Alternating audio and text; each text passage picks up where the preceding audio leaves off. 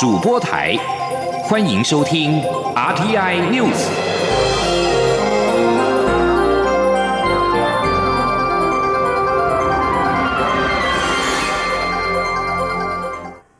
各位好，我是主播王玉伟，欢迎收听这节央广主播台提供给您的 RTI News。新闻首先带您关注，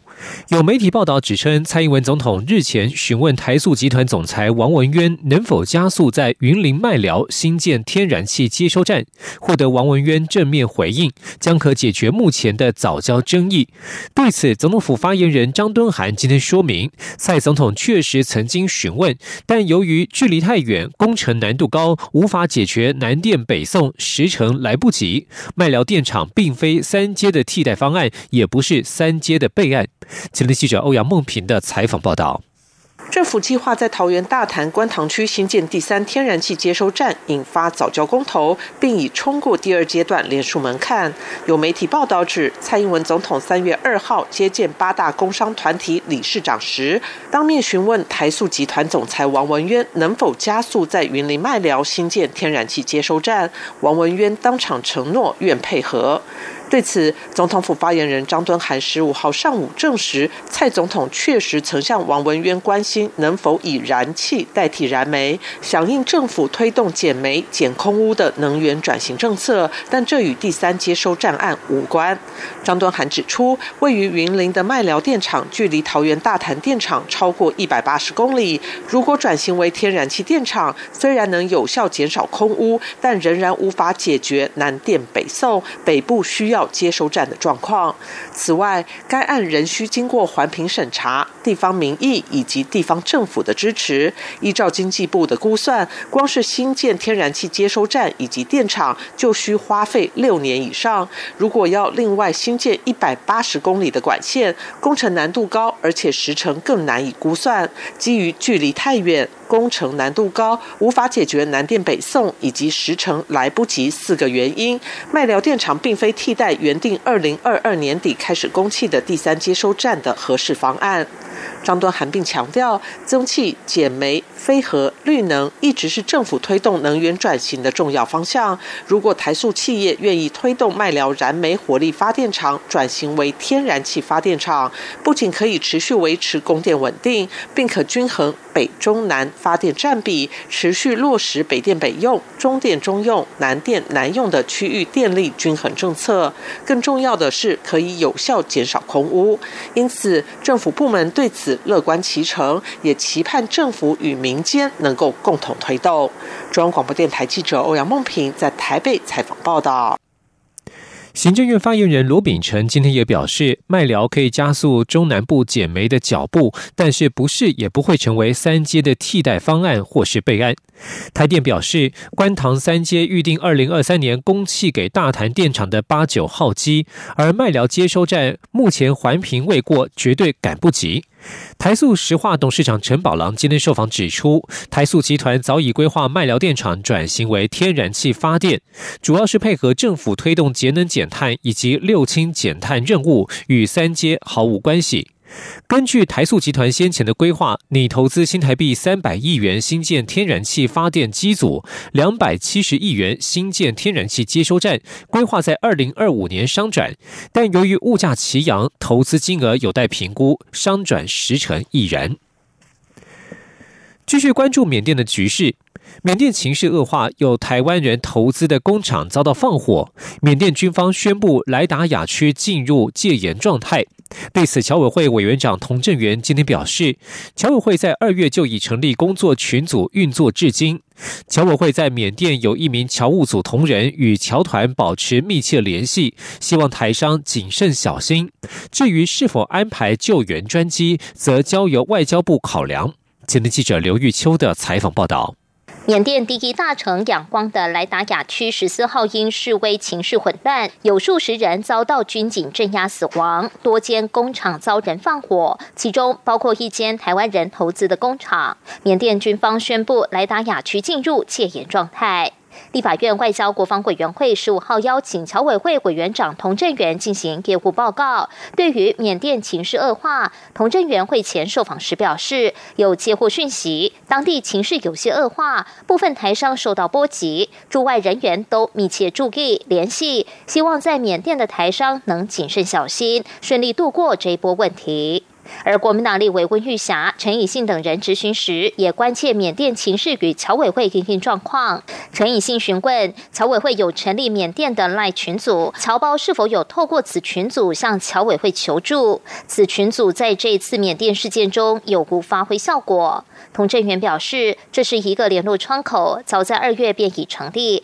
当地有侨委会同仁与侨团保持联系。在缅甸有一位侨组同仁，所以他都有跟所有的侨团、侨商组织都有保持密切联系，而且我们成立了工作群组，已经运作了大概将近有二十天到一个月的时间。好，所以呃，从二月一号到现在。我们已运作了一个多月的时间了哈，所以这个群组随时，第一个就是说一些内部的状况，我们不对外公布的。第二个是说，如果说有些台商说特别的冲击，那可能我们有时候会提供一些。我现在就是问啊，你们至于是否会安排救援班机，童振源则说，外交部会总体考量，侨委会会协助侨胞了解当地状况，必要时提供协助。中央广播电台记者刘秋采访报道。而根据路透社报道，缅甸十四号至少有三十九名抗议人士遭到军方的安全部队杀害，主要地点是在仰光的莱达雅区。这是军方政变以来最血腥的一天。除了台资制鞋厂起火，中国服装工厂也遭到身份不明的攻击者纵火，有员工受伤并且受困。中方要求缅甸保护中国公民与财产，而中国被视为支持缅甸军方。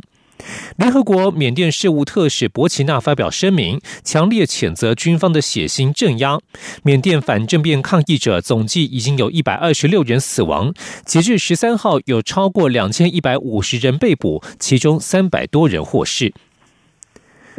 财经焦点：政府打炒房多管齐下。金管会去年十二月针对银行启动不动产专案精简，结果预计三月底出炉。金管会主委黄天木今天在立法院财政委员会会前受访表示，目前初步看来，有一些银行的住宅和建筑贷款在风险控管有需要进一步强化，至于有些则是授信征信作业流程需要改善。不过，精简着重抽查风险较高的贷款，像是投资客、豪宅贷款以及不动产业授信等案件，不影响一般民众的房贷。前天记者陈林信宏的采访报道。政府打炒房措施一波接着一波，中央银行在魁违十年后再度打炒房。去年十二月七号寄出措施，限制公司法人购屋、自然人第三户以上购屋购地以及余屋贷款的贷款成数。近期行政院又拍板房地合一课税，国内不论是个人或是法人，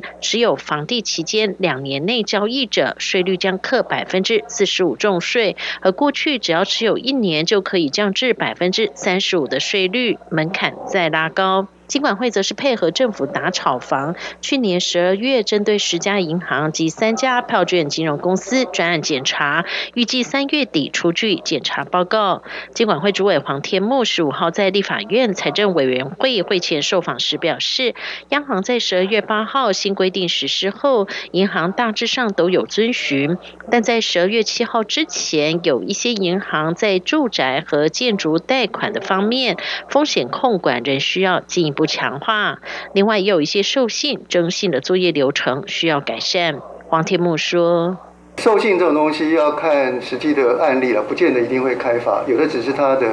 整个授信征信的这个作业的流程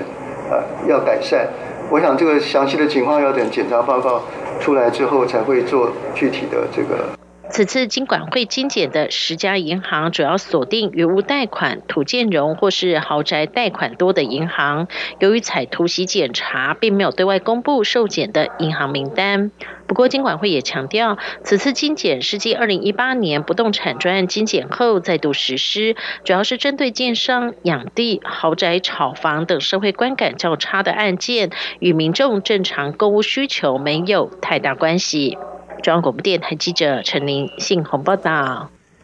关心劳工权益，为了反对台湾铁路管理局强推减薪班表，台湾铁路企业工会宜兰分会拟于今年清明假期推动依法休假，冲击到清明疏运。对此，交通部长林佳龙今天受访表示，轮班制度在明年之前都不会变动，请工会放心。同时，交通部已经听到工会的心声，将纳入未来调整及调度轮班班表时的参考。听听央广记者吴丽君的采访报道。台铁局计划推动四轮三班新制，已落实周休二日，引发基层员工不满。强调如果无法加班，每月平均收入恐短少新台币八千到一万元。台铁工会宜兰分会甚至发动国定假日拒绝加班运动，酝酿在清明连假期间依法休假，争取权益。目前已有上百人递出假单。预估两百三十人响应，冲击清明疏运。对此，交通部长林佳龙十五号出席立法院交通委员会时表示，交通部有注意到工会关心的问题，但由于涉及廉价疏运，呼吁这些台铁的同仁能够配合疏运计划。至于工会所关切的轮班制度，明年之前不会变动。林佳龙说。那他们所关切的轮班制度，这个在团体协约也都有规范，所以在明年之前是不会变动。好，也请他们放心。那呃，我们也听到他们的心声，也会纳入未来在调整跟整个调度轮班的时候作为参考。林佳龙强调，台铁在这几年增聘了将近三千人，让台铁员工能够正常休假。既然员工增加，排班也要跟着调整。但是怎么调整，让大家有合理的薪资，又能做好轮休，不会过劳？这两个目标都会兼顾，交通部也会秉持劳资一体、善待彼此的精神来进行沟通，让台铁不论是行车的安全、效率，还有营运的绩效，都能做得更好。中央广播电台记者吴丽君在台北采访报道。关注两岸焦点。一批已经离开香港的反送中运动核心人士，近日在海外发起“二零二一香港约章”，表示为了日后抗争做准备，避免海外运动泡沫化。约章发起人。有众志前主席罗冠聪、前立法会议员史志峰以及张坤阳、梁继平、邝颂琴、黄台仰以及梁颂恒等人，他们在十四号发出通知，表示在港人自由被中共肆意剥夺之际，一众离散港人发起约章，旨在凝聚海外港人，并提出对国际倡议工作的想法，为日后光复之路奠基。约章指出，自一九八零年代起，港人一直在争取民主制度。然而，中共一党专政本质不变。经过屡次破坏中英联合声明之后，一国两制已名存实亡。约章的诞生是希望凝聚港人国际战线的力量，团结海外港人社群，为抗争做准备。台湾南美洲友邦巴拉圭近日因为民众不满政府处理疫情不当，爆发抗争。美国国务卿布林肯十四号与巴拉圭总统阿布多通话，呼吁巴拉圭持续与台湾的民主伙伴合作，共同对抗疫情。有大批巴拉圭民众近日因为不满政府处理 COVID-19 危机不当，纷纷走上街头抗议，要求总统阿布多下台，不止引发暴动，也与警方爆发激烈冲突。美国国务卿布林肯十四号与阿布多通话，并且在电话当中表示，在巴拉圭人民饱受疫情冲击之际，美国重申对他们的支持，也列举美国所提供的协助。布林肯也向阿布多强调言论自由、和平抗争和法治在民主社会当中的重要性，并谴责巴拉圭近日所发生的暴力事件。此外，布林肯也呼吁阿布多持续与包含台湾在内的区域全球民主伙伴合作，共同对抗疫情与贪腐，并增加政府的透明度。以上新闻由王玉伟编辑播报，稍后请继续收听央广午间新闻。我是疾管署防疫医师林永清。防范 COVID-19 疫情，我国自一月十五日起加强入境旅客居家检疫措施。如果您需入境我国，请提供搭机前三日内检验报告及检疫居所证明。检疫居所请以防疫旅宿或集中检疫所为主。您可上网参考防疫旅宿专区网页，或拨打各县市防疫旅宿联络窗口电话咨询。如果您希望在家中进行居家检疫，必须一人一户，家中不可有非居家检疫对象。有政府，请安心。资讯由机关署提供。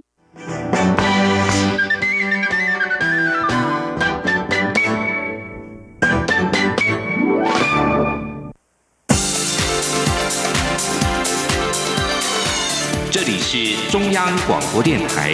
台湾之音，欢迎继续收听新闻。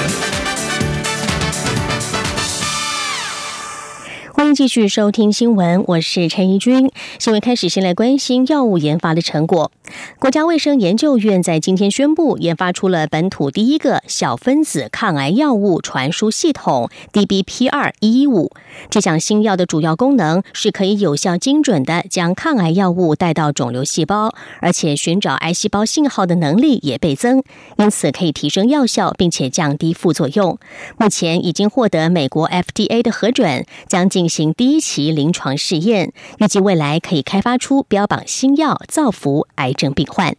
记者刘品希的报道。国卫院生技与药物研究所新药研发团队在经济部技术处科技专案支持下，研发出小分子抗癌药物传输系统 DBP 一一五。该技术是本土首个以小分子担任导弹头的标靶性抗癌化合物。透过结合市售的抗肿瘤药物，具有集中抗癌药物到肿瘤组织的功能，可以增加肿瘤中抗癌药物的浓度。而且这项传输系统寻找癌细胞信号的能力也大幅优于传传统药物，可以避免杀死其他部位的健康细胞，因此可以大幅降低副作用。国卫院生技与药物研究所研究员周伦说。因为各个癌症它上面有可能有不同的讯号源或者是抗原，那我们是利用一个呃叫做 PS 的一个小分子，它的所谓的讯号源。那这个事实上在很多肿瘤都有。那跟传统的不太一样，是因为如果呃这个 PS 会露出来讯号，通常跟呃细胞死亡，就是肿瘤死亡也有关系。所以如果我们的药物可以杀死肿瘤的话，更多那个讯号会出来，然后呢就可以继续的再 杀肿瘤。周伦表示，针对大肠直肠癌跟胰脏癌，DBP 二一一五跟市售的药物相比，只要百分之二十的药量就可以达到数倍的效果。他进一步指出，目前市售的九种抗癌药物传输系统都是以抗体结合药物，制作成本高，稳定度差。而小分子胺化合物的制成稳定，而且造成免疫的几率小，相较于生物制剂的优势更多，限制条件更少，将可协助国内制药产业转型。这是国卫院第一个成功结合国际跟国内产官学合作的市场首件候选药物。这项新药已成功寄转，并完成全球十七国专利布局，也在今年一月十五号获得美国 FDA 核准，同意执行第一期临床试验未来预计针对不同的癌症，开发出新的标靶药物。央广记者刘聘熙在台北的采访报道。继续关心的是，航港局爆发重大弊案，一名经手游艇驾照核发及换照的人员，在长达十四年的时间卖出了两千多张的驾照，不法所得达到新台币上千万元。对此，交通部长林佳龙今天受访时表示，已经将该名违法同仁撤职停用两年，同时全面检讨换照流程，杜绝不法。记者吴丽君的报道。航港局中部航务中心监理科技佐宋立恒经手游艇驾照核发及换照长达十四年，期间涉嫌以每张驾照新台币两万五千元到五万元不等的价格，协助为应考者直接登入发照系统取得驾照，导致坊间充斥两千多名山寨船长，万一职业载客，恐影响航行安全，甚至。危及游客性命。对此，交通部长林佳龙十五号出席立法院交通委员会，针对这项重大弊案进行专题报告，并指出此事在去年四月检调开始侦办的时候，他就指示航港局要秉持绝不护短、勿枉勿纵的精神，配合调查，同时启动内控机制的检讨。林佳龙说：“对于这个涉嫌违法的同仁，马上就调职记大过，而且在送惩戒之后进行撤职停用两年。我们也一一清查所有可能有疑问的驾照两千多件，将近百分之九十五都是这一位同仁经手。那我也要求承办人员好要限缩他的职权，整个换照的作业流程进行检讨，其他的证照我们也要全面的来清查，防止任何违法事件再次发生。”林佳龙也说明，目前尚未察觉有其他同仁涉案。至于这个系统漏洞，则是由于这名送信记佐从过去省府时代的台中港务局，到后来并入交通部航港局，都留在同一单位，并承办核发及换发驾照的业务，因此过程中允许原来的承办人员可以进入系统更新省府时代发放的驾照资料的权限。可是后来没有关门，才衍生这样的问题。但航港局发现后，已全面限制，并加强审查及勾机，同时修正所有的作业程序。中央广播电台记者吴丽君在台北采访报道。客委会与纸风车剧团合作推出的客家亲子剧《鱼马》，十三号在两厅院艺文广场举办直播场，回响热烈。但是客家电视台及讲课广播电台却没有转播，引起立委的质疑。客委会主委杨长镇今天表示，会积极检讨，将在六月一号国际儿童节在客家电视台播映加上英文字幕的《鱼马》。记者林永清的报道。客家亲子剧《鱼马》改编自作家小野的绘本，以三面舞台包围观众，更结合客家音乐、水火特技与多媒体特效，并打造一匹十公尺高的蓝色巨马，是超大型制作。但十三日仅在客家电视 YouTube 频道与客家电视客委会及纸风车剧团脸书粉丝专业直播。民进党立委张宏禄十五日在立法院内政委员会质询时指出，巨马相关联系准备已经好几个月。但这么优质的演出却没有在客家电视台及讲课广播电台转播，相当不可思议。科委会主委杨长镇解释，因客家电视台已排定节目无法配合，将会检讨改进。目前正和南部地方政府联系，今年内可能安排至高雄演出。六月一日国际儿童节也会在客家电视台播映。杨长镇说。我们来改进了哈，我们现在打算六月一号在国际儿童节的时候能够上英文字幕哈，重新来播出。哎，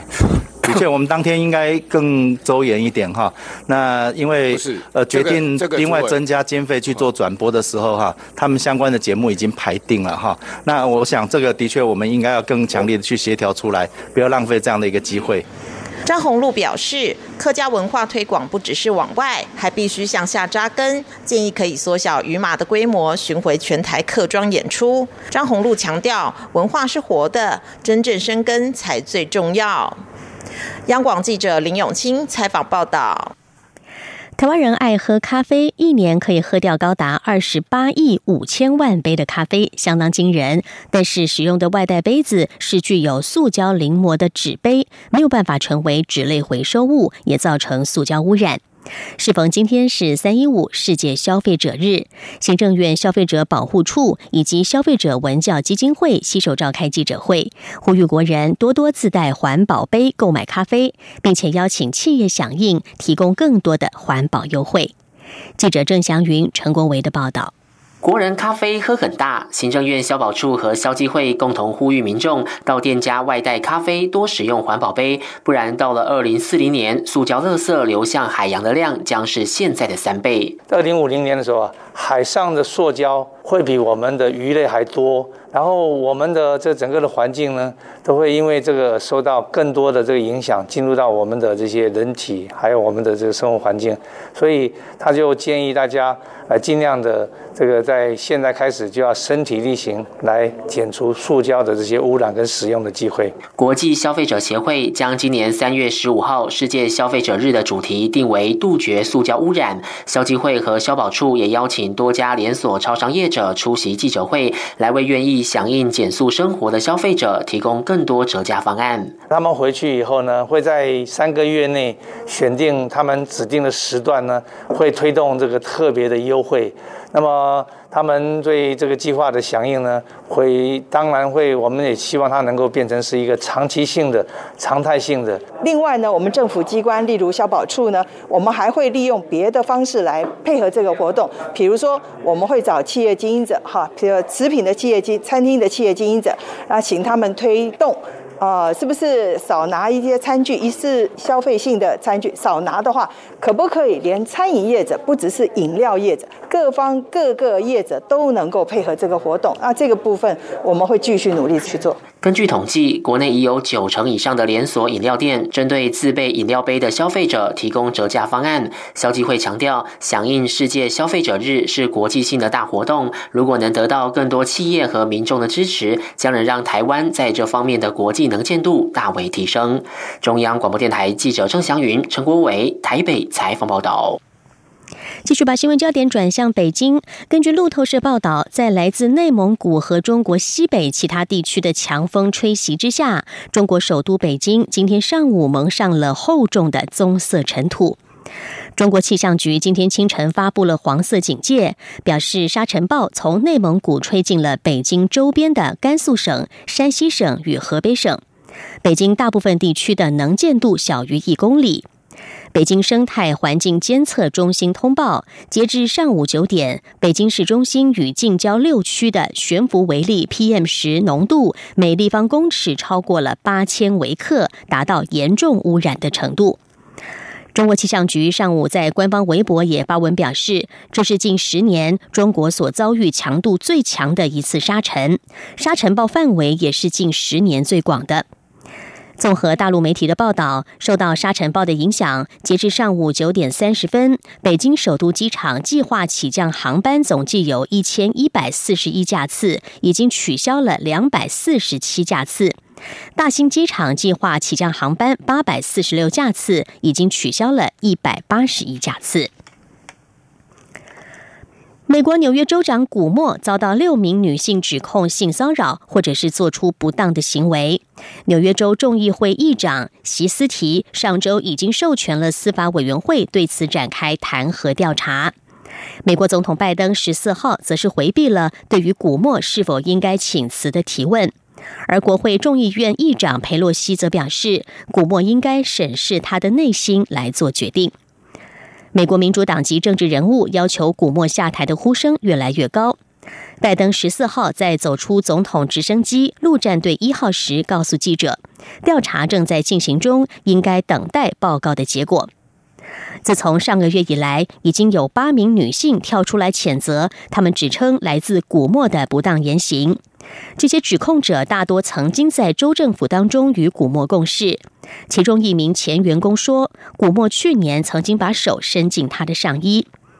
不过，现年六十三岁的古默已经再三否认有做出任何他认为是不当的举动，并且对辞职要求不屑一顾。古默并恳求批评者等候调查结束之后的真相。佩洛西表示，自己对性骚扰是零容忍的。他也说，包括这些女性和古默在内，都有权聆听调查的结果。他对于进行调查的纽约州检方深具信心。